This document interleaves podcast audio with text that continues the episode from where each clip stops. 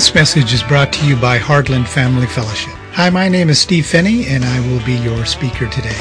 We thank you for listening in on our podcast and hope that the Lord does bless you as you listen today.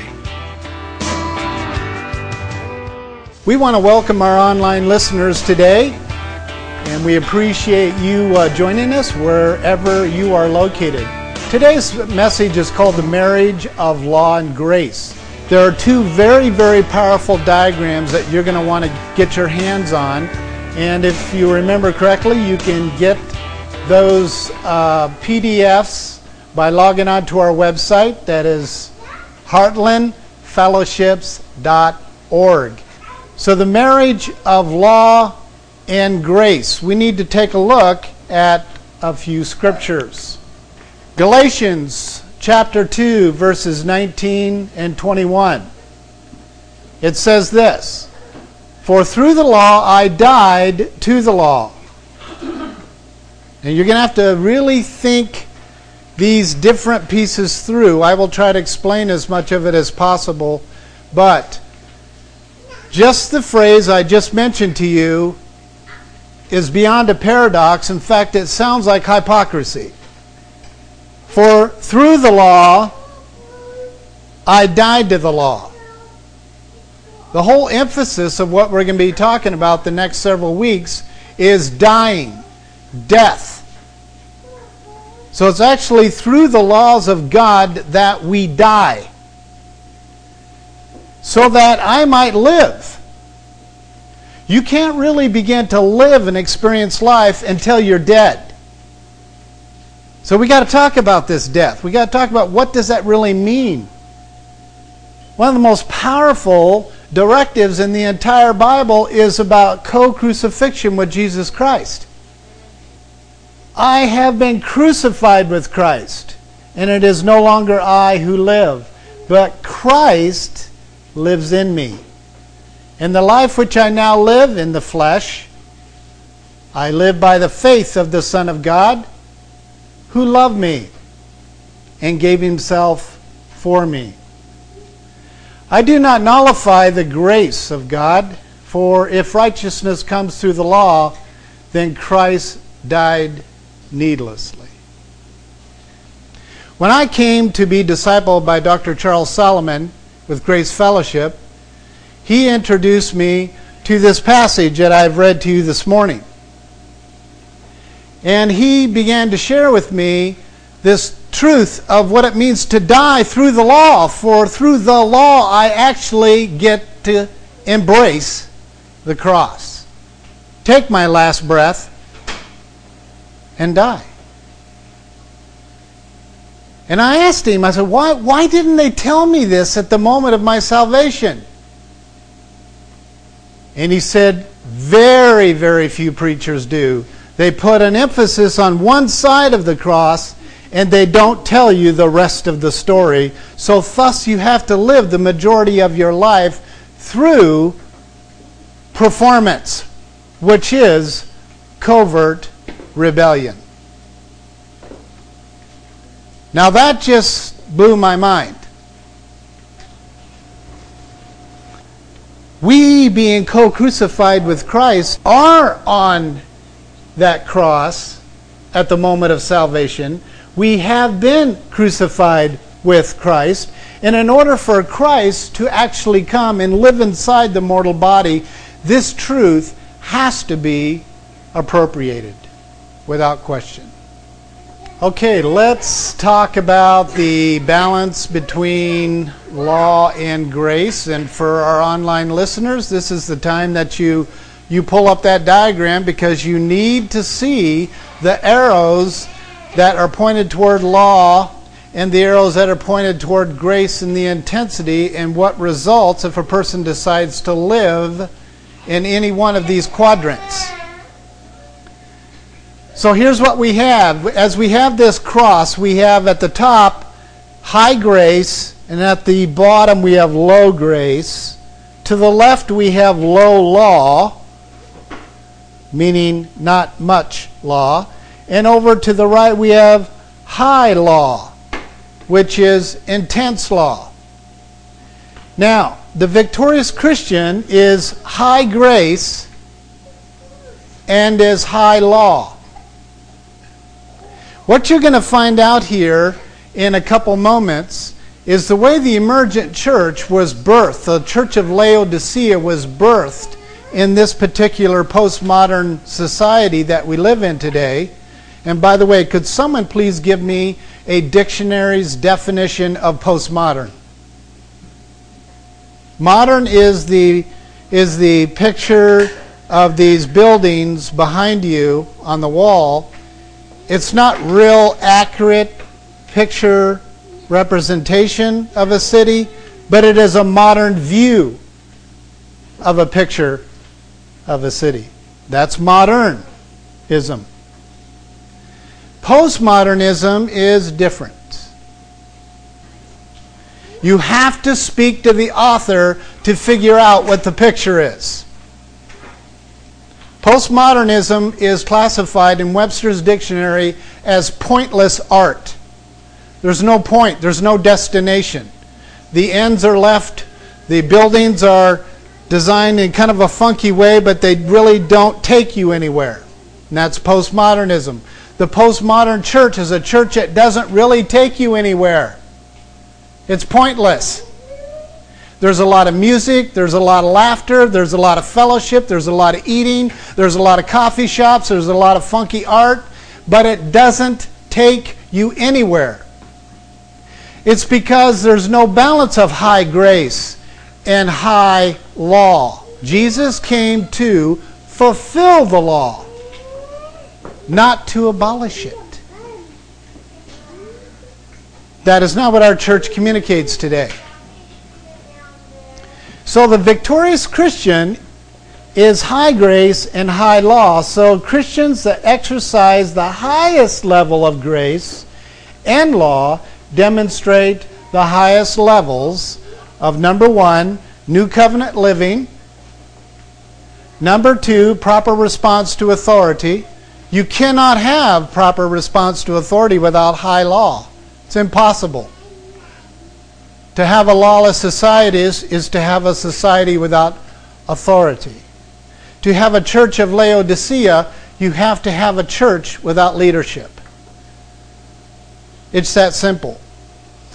They also, in victorious Christian living, by having high grace and high law, is that we are able to maintain long term victory. Why? It's because there are people in our lives that say, don't touch that.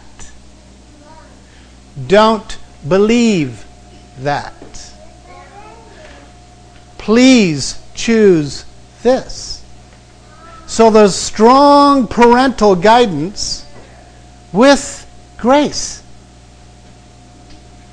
And with that mixture, you have a strong possibility that this person is going to be a minister to others very quickly. Not giving them grace, but giving them law and grace. Jesus fulfilled the law. It's right here. This is how he did it. He fulfilled the law so that we were able to be filled with grace. So if He is the one that fulfilled the law and He is the one that lives inside of us, then it is complete. High law, high grace. Here's what low grace and high law does. This is someone that uses the Word of God in what used to be classified in the 80s as Bible thumping. So when someone was wrong, being misled or whatever, they would pull the scriptures out and they'd say, But the Lord says right here, Thou shalt not. And they use the law to change the person.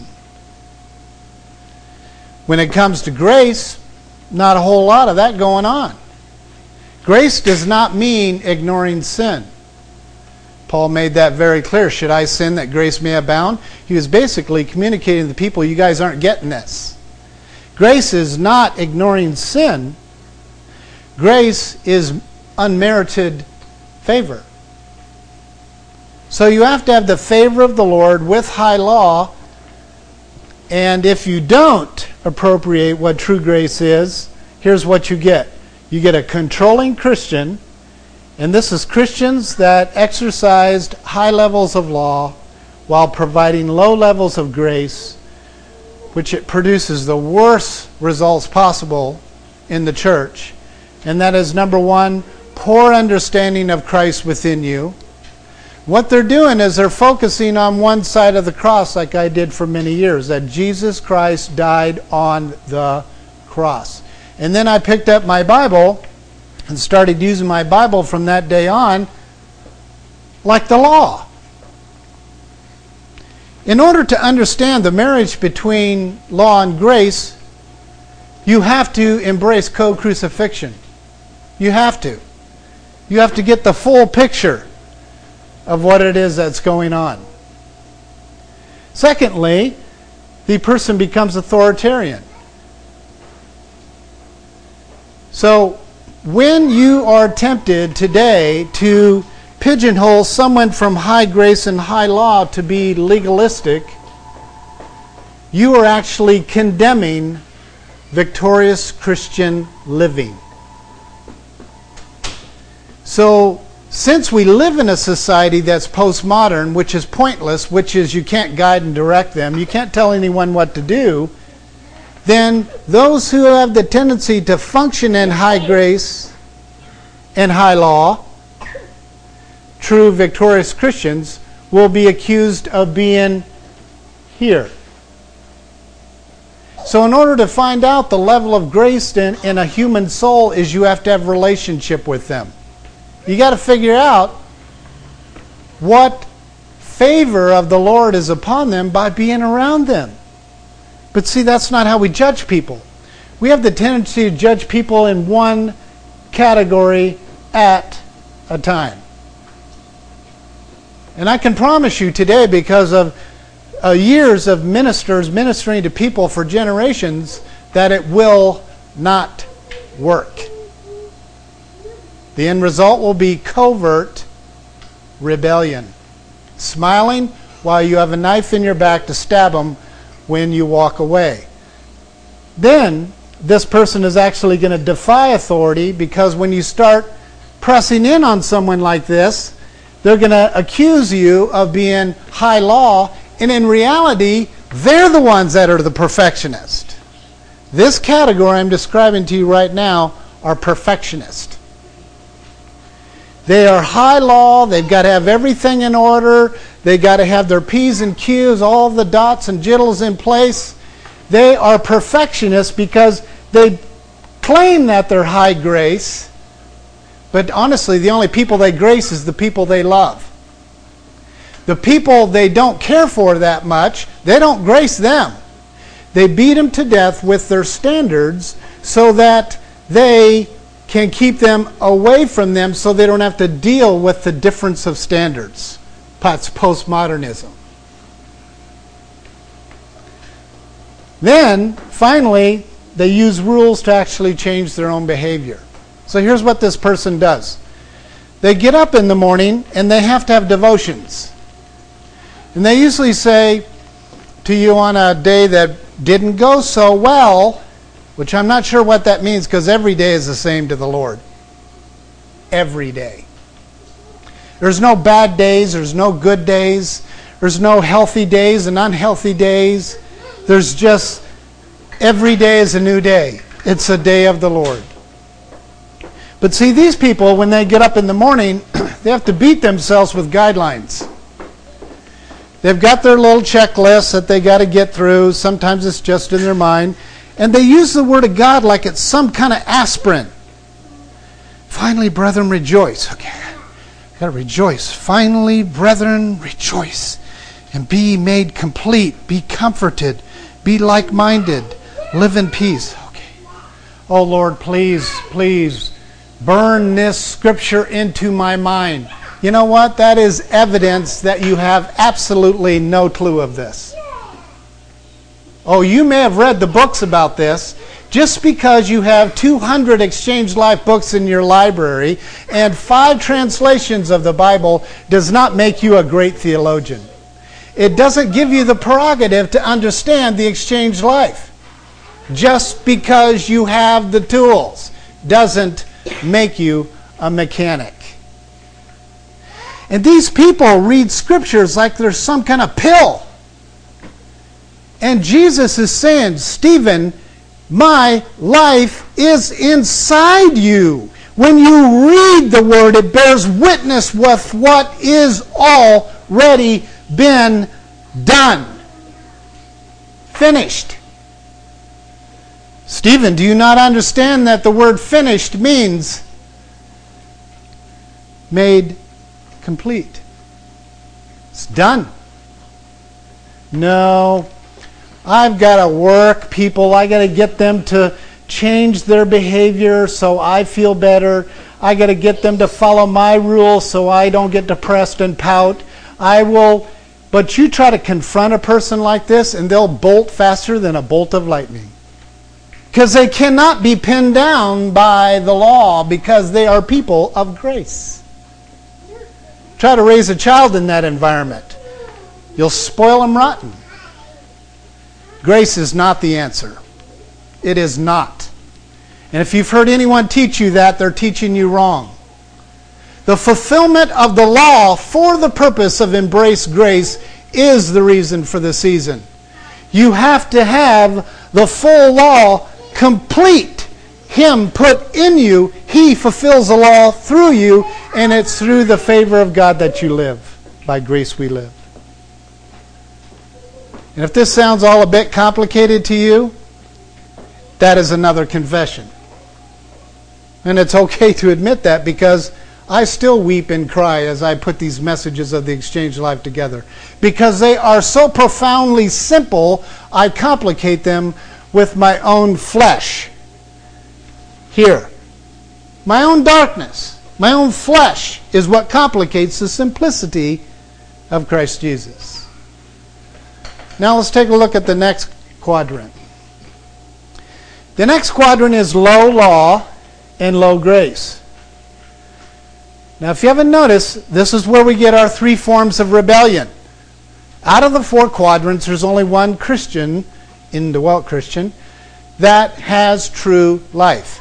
The other three are living in a form of rebellion. Now, this person is a neglectful Christian. Christians that exercise both low degree of grace and low degree of law show the following. Number one, undisciplined life. I've always said I like to open up someone's car and look inside, see what's on the floorboard. With guys' trucks, I always like to open up, pull the seat back, and look what's behind the seat. I like to open people like to open people's trunk and see what's in the trunk. You see, neglectful Christians hide things. They have an external appearance where the outside of their truck is polished nicely, but the inside is an ungodly mess. I like to walk into children's bedrooms. If there's toys scattered everywhere and there's stuff hanging from the lamps and whatever, I can tell you exactly, after 37 years of ministry, I'm telling you, I can tell you exactly the kind of Christian they're going to be as an adult from their bedroom. You can't lie through the extension of your hand. You cannot lie. What your hand does is what communicates the truth. Are you lazy? Are you proactive? Are you too proactive? Perfectionist? This hand will not lie. Number two is they ignore authority. They're not even bothered by hardcore, tough messages like this. They, they can listen to these messages, and some of our online listeners are listening right now, and they are tempted right now to turn off this loud preacher. As I've gotten many emails saying. But you know what? I understand where they're at. They don't want to deal with authority, period. This person over here at least will fight it, they'll defy it. When you defy something, you're saying it exists. You understand that? By giving emotion to something, you say, I love you. When you say, I hate you, that is meaningful emotions that can be worked out. But these people don't feel much. They don't feel laughter. They don't raise their hands in worship. They're just kind of blah. Some people call them, in the world of psychobabble, they call them depressed. They're neglectful. They don't get up in the morning and make their beds. They don't put the dishes away and wash them and dry them and put them in the cupboard before they leave for work. They're just, they're just blah. Why? Because they do not subject themselves to authority. Period. It doesn't exist. When they come in, con- in, in contact with authority figure, and the authority figure is being real strong in their life, like a boss or pastor, or whoever, they kind of look at them like this. Are you done? I know more children like that than I want to admit to. Are you done? This is the church of Laodicea. They're neglectful of the truths that literally God sacrificed his own son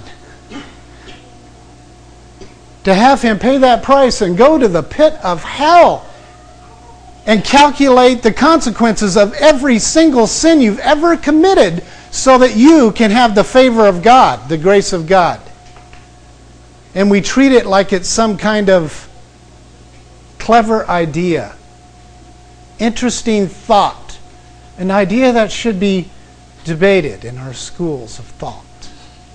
Hell's gates are open wide, and this group are directly in the pathway of the gates of hell. They just don't care. You can get as strong as you want. You can find dynamic. I've got preachers that I listen to online and offline that are absolutely of the anointing of God. And I'm shaken to my core listening. And then there's others that can listen to the same preacher teacher and go, What's up with him? Why is he getting so upset over sin?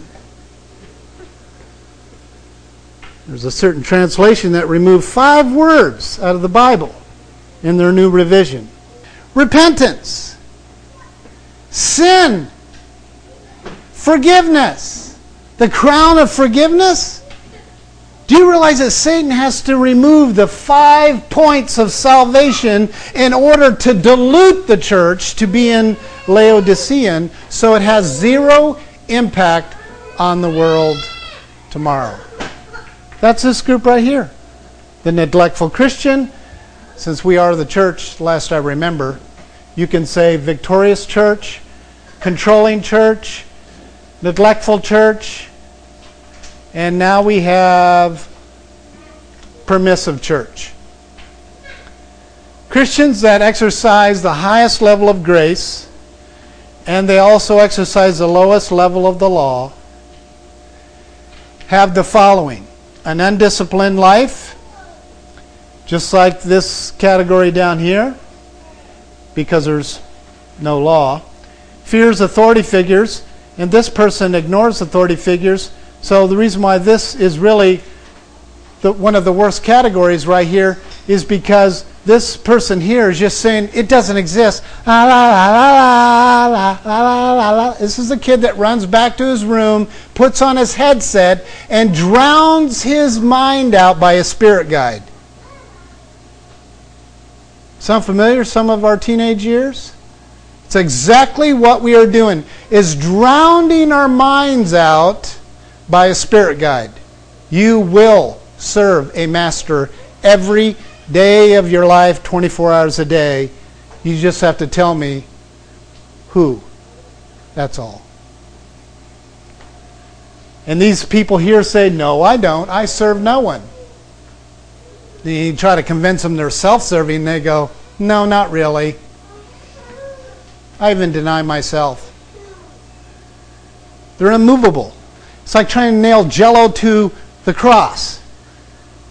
You see, Christ wants Steve Phinney to be able to be nailed. You see, he, he wants me to feel that, that, that, that nailing process, that dying daily process. He wants me to feel it. And these people can't feel co crucifixion, nor can these. Fears authority figures, victory when they feel good and ministers to others when they're in the mood. They're not compelled to minister. They're compelled to have a lifestyle first. Then they have a ministry through their lifestyle instead of being compelled to minister like these people are here under Victorious Church. Please keep in mind these diagrams are online. Please go to our website, go to our download page, and print off the PDF. Okay, let's take a look at a different angle, the backside of this perspective of law and grace. Now, what we have in front of us at the top of the diagram, we have high relationship, and at the bottom of the diagram, we have low relationship. To the left, we have low task, to the right, we have high task. Now, high relationship and high task, which is what Jesus Christ is, high relationship, high task. Faith without is dead. I can assure you, Satan is trying to dilute that verse. And the way you dilute something is you put too much of something else in it. It totally ruins the recipe, ruins the formula. So let's put high relationship and, and not so much task. Faith without works is dead. That is a perfect blending. Faith without works, the cross is impotent. And may Satan shudder at his footprints on that statement because God knows, and we know through the scriptures of Jesus Christ, that it takes a perfect fulfillment of law and grace and a perfect fulfillment of task and relationship to truly appropriate this picture of co crucifixion. Paul was driven to tell that message. And I heard it loud and clear thanks to my mentor. Active Christian, high relationship, low ta- high task. This Christian understands faith without works is dead, loves those around him or her, motivates people to change through loving them, and uses faith to bring about change. When someone comes to you, which is the common reason you want to minister to someone, and they're in trouble, all they're confessing to you is, I don't believe this. I, I don't understand. How is how am I crucified with Christ? But it's no longer I who lives, but Christ who lives in me. In the life that I now live, I live by the what is it? It's faith. But it isn't our faith any person that has to grab a hold of their own faith is a prosperity doctrine Christian. Name it and claim it, stab it and slab it. That is not what the scripture says. The scripture says that it is his faith. By his faith. I cannot believe this unless I embrace his faith, which becomes my faith, my measurement. But it's his faith. So you see, without faith in here, it's pointless. And without works in here, it's pointless. And a church that focuses more on faith is a stab it and slab it. Plain and simple. It has to be a wonderful blend between high relationship and high task. Now, let's look at the quadrant below that. This is the doing Christian, the perfectionist.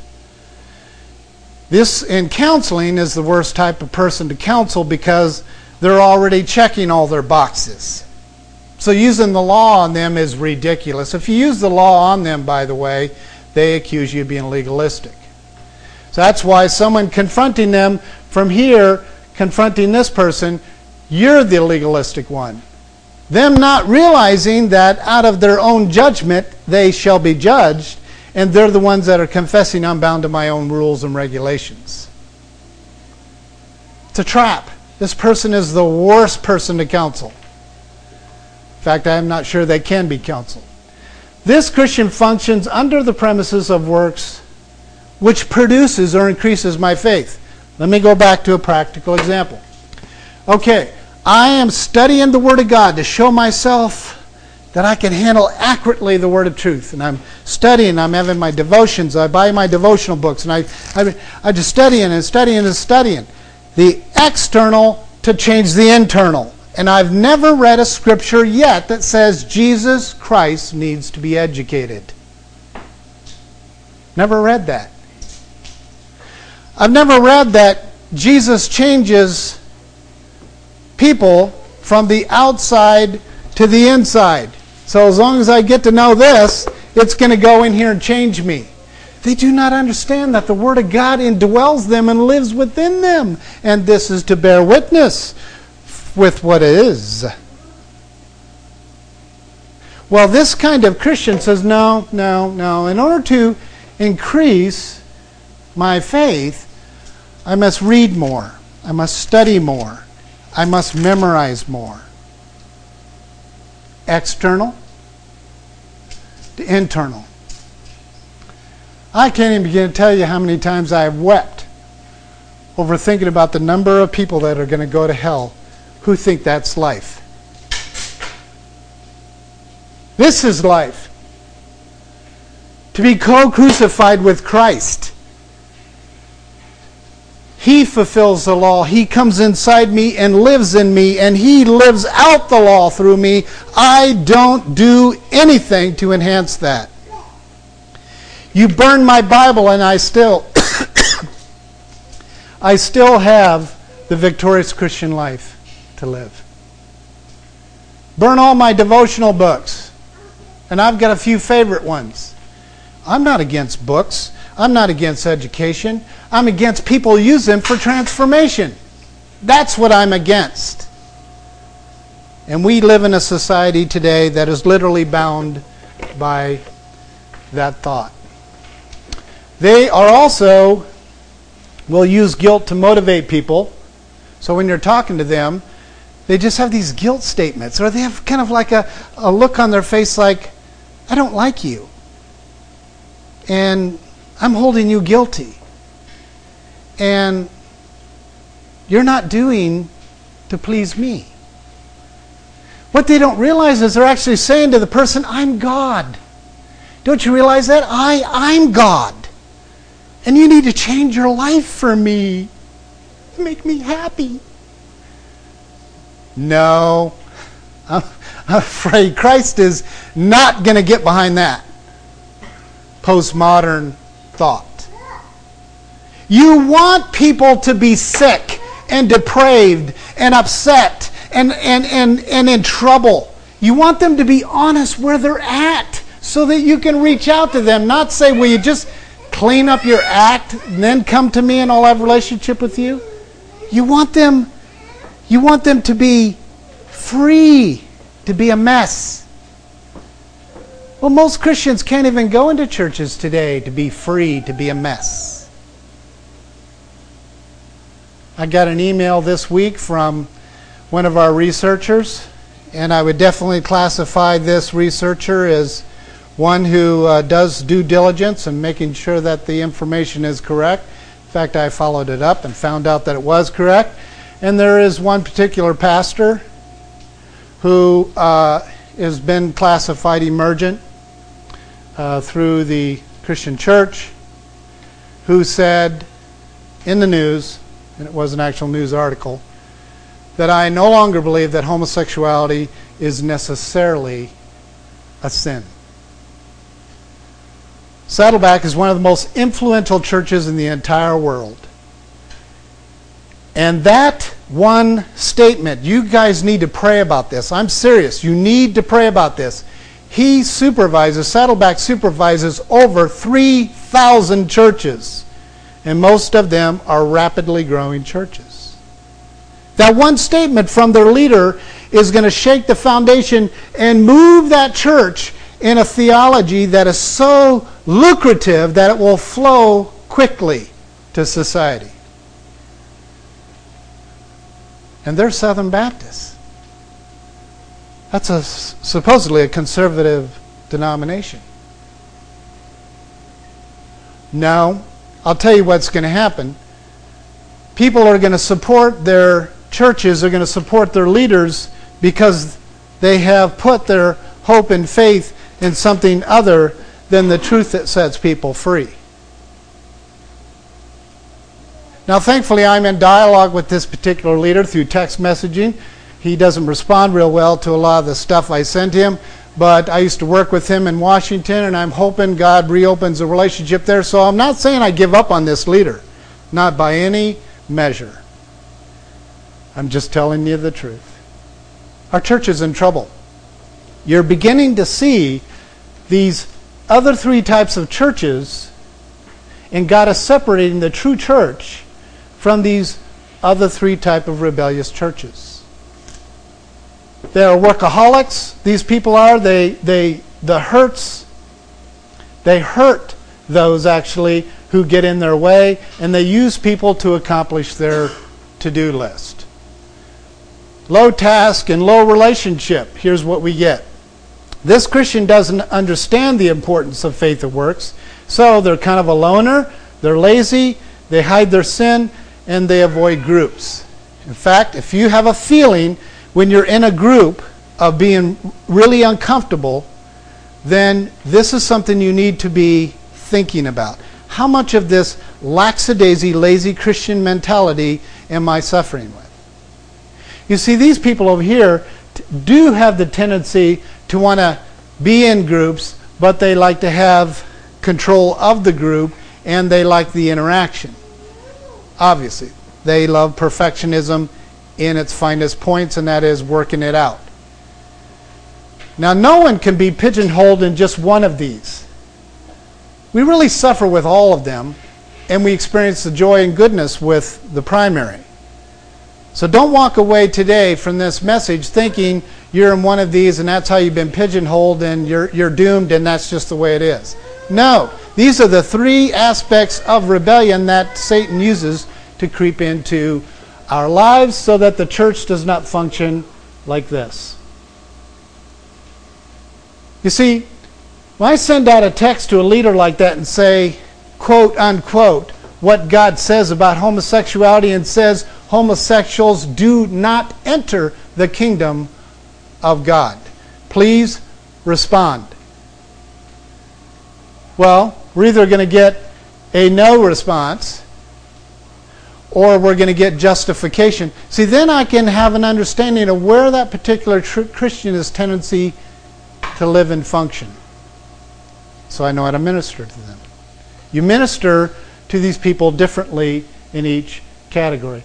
This person, you can take and mold them, make them, grow them, set them up as leaders in the church, and release them in Christ's name. They're so easy to work with. I will get out of bed 24 hours a day to go help someone like that. Because they take, they eat, they grow, they give it away. These people here take so much work. They're supposed to. because that's what ministry is. They're not all the faithful few that Paul was talking to Timothy about. So, they're loner, lazy, hide their sin, and avoid groups. Final category high relationship, low task. This Christian talks a lot about their faith, but rarely does anything about it. Why? Because they're low task.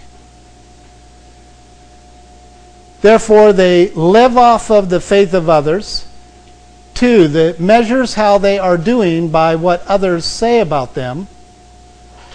Three, is overly merciful with others. And when you hear them say something like, Well, I have the gift of mercy. And if you want to get me on a high horse, you think I'm on my high horse today talking about the power of co crucifixion, get me on this soapbox. When people use spiritual gifting to liquidate the power and sting of the cross, you're going to have me preach. I don't care where I'm at. No gift reduces the power of the gospel, it enhances it. So even mercy is to be used with high relationship and high task. And a mercy person will say, Not gonna do it. Because they interpret high task as rejection. Well, what should we do then? Old covenant task is slow death. All we're trying to do is to slow death down in the Old Testament.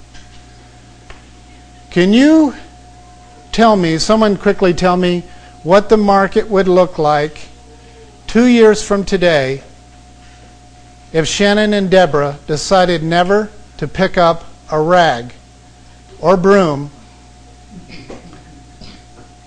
or to move things around or to replace things in this market. Someone tell me what this room's going to look like. Shannon? It would look a lot like our house. well, there's a confession. Should I step out of the way? You have the uglies of the dark side creeping up when there is no order. You have the uglies of the dark side creeping up when there is disarray and chaos. You have the creepiness of the dark side coming in and taking over because someone has chosen not to be high relationship and high task. You talk to your average business owner, and they'll go, duh. But you bring it into parenting, you bring it into their marriage, you bring it into church authority, you bring it into these other places, and for some reason, we get this postmodern art thrown at us. Isn't that a funky looking design? And I look at it and I go, well, it's pointless. What is it? Well, it's whatever you want it to be. Don't you see? Don't you see the arc of the the sun creating rays that you, and they go into this whole thing and you're like, it's bent metal. It's pointless. See, Satan always presents something for your interpretation, not for him to force his interpretation on you.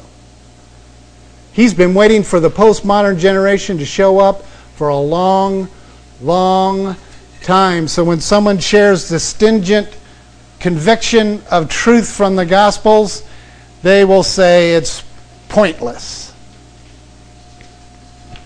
Well, we're already there, folks. It's not coming tomorrow.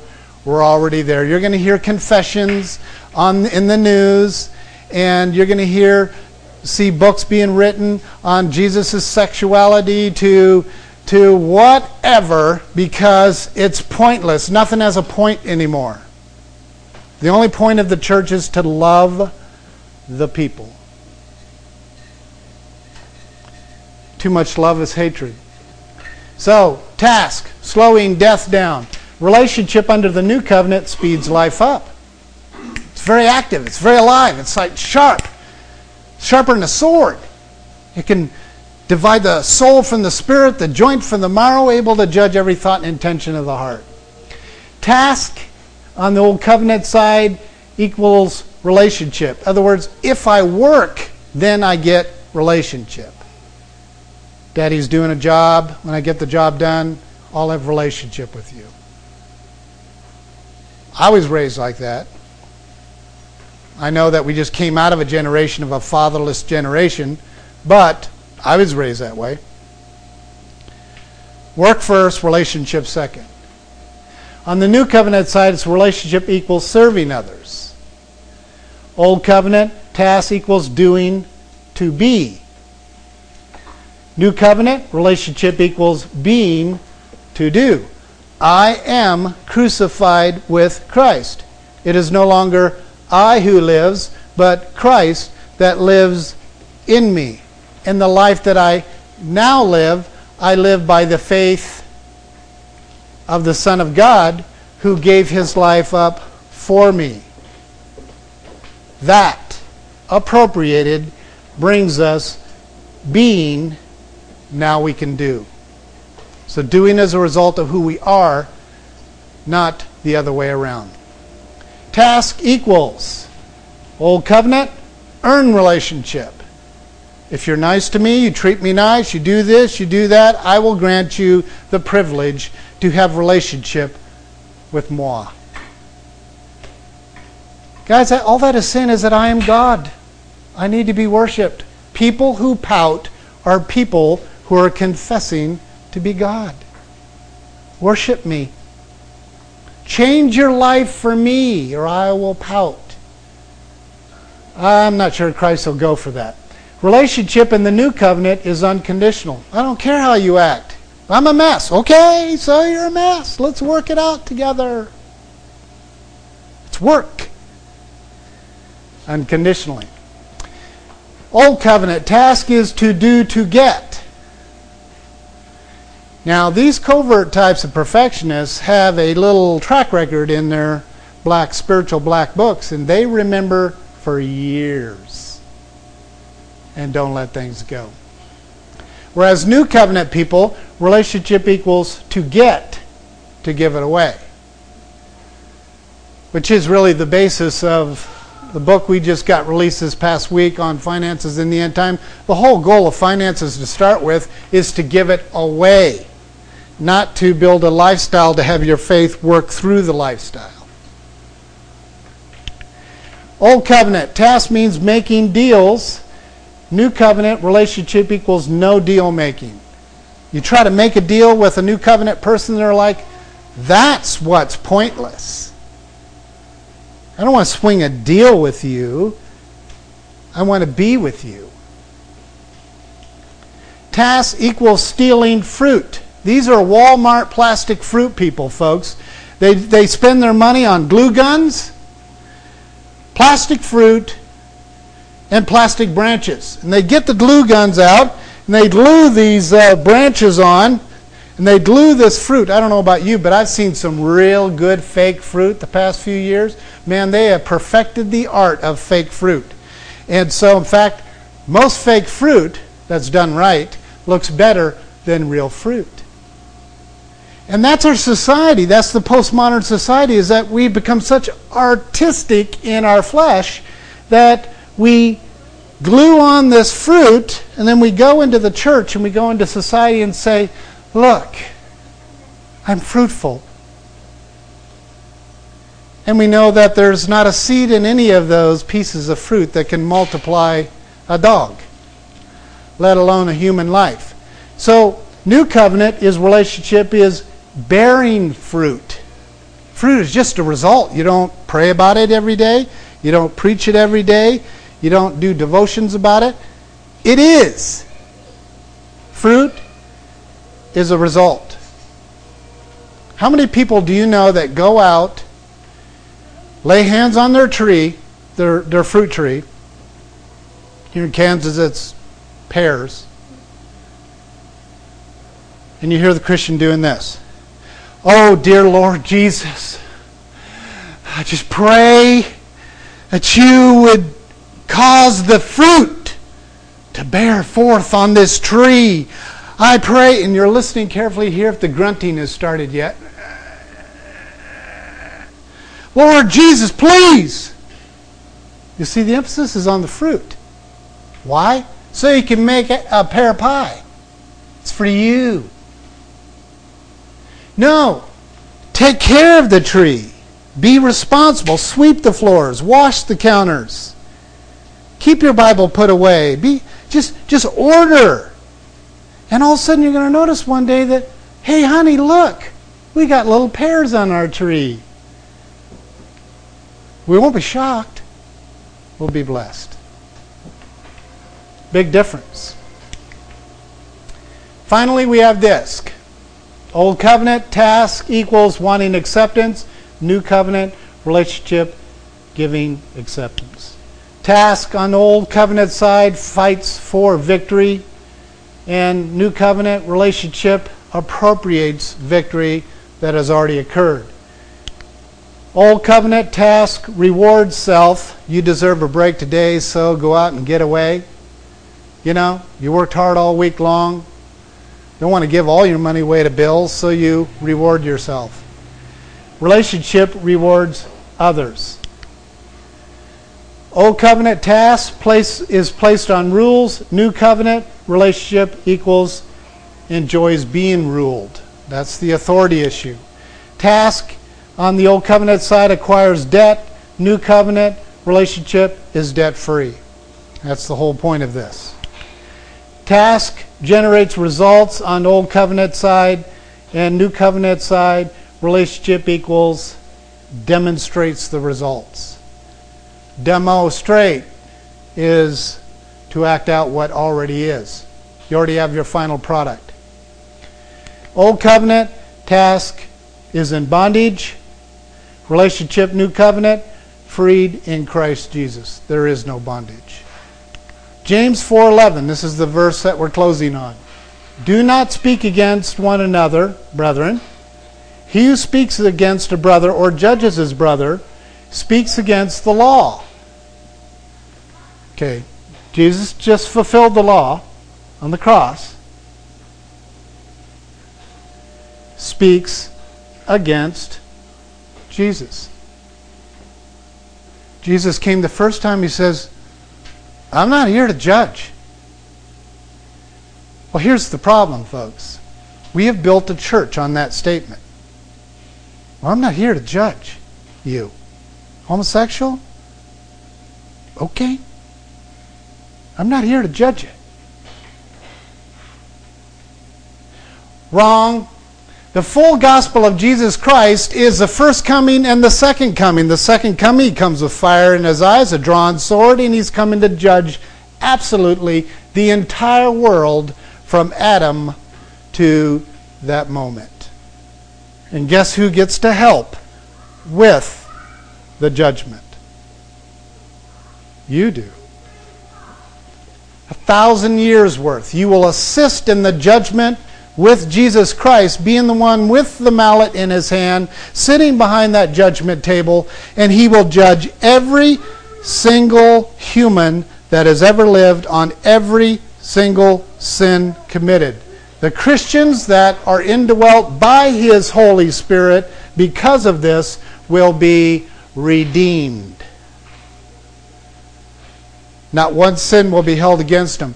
Every other Christian that called themselves Christian because of one of those three categories, they think they're Christian because they have checked off the boxes, may not find what they thought they were going to find on that day. They may be surprised. And they're going to respond to Jesus by saying, saying, but, but wait a minute, I preached in your name. I casted out demons in your name. I did miracles in your name. And Jesus' response to that is, Be gone from me, for I know you not. Ministry and fancy churches and music and agendas mean nothing to Christ. Nothing. When someone says to me, Look how fast that church is growing, Jesus is obviously in that. I go, uh, Actually, I'm going to think the opposite of that until I get time to talk to the leader and find it. You see? Growth does not mean a healthy tree. Well, what's the purpose of judgment? To make a proclamation guilty. There's no judgment in heaven after this is all over. Please show me, somebody, show me the scripture of that. After the thousand year reign, which is, takes a thousand years to complete this judgment process, someone please show me in the scriptures that judgment is even necessary. You see, judgment is for the purpose of saying you're going to hell. That's called raca in the Greek. If you say raca to your brother, this is Matthew 5, you are guilty enough to be thrown into the fiery pit of hell. That is a quote unquote. Raca is go to hell. You are saying when you judge your brother, go to hell. But what if they're an indwelt believer? Who are you assaulting? What you do unto the least of these, my brethren, you do unto me. If you're judging people, you better stop soon. And that, and that I know, that I know is coming from the Spirit of the living God. You stop now. And don't fall into passivity of Laodicean, which means, no, everything's about relationship. No, you maintain that balance, but you do not slam the hammer on a human being. You have not been given that prerogative. He is the hammer slammer on those thousand years. We just assist in the judgment process. So I look at this a little more seriously than some. Do not speak against one another, brethren.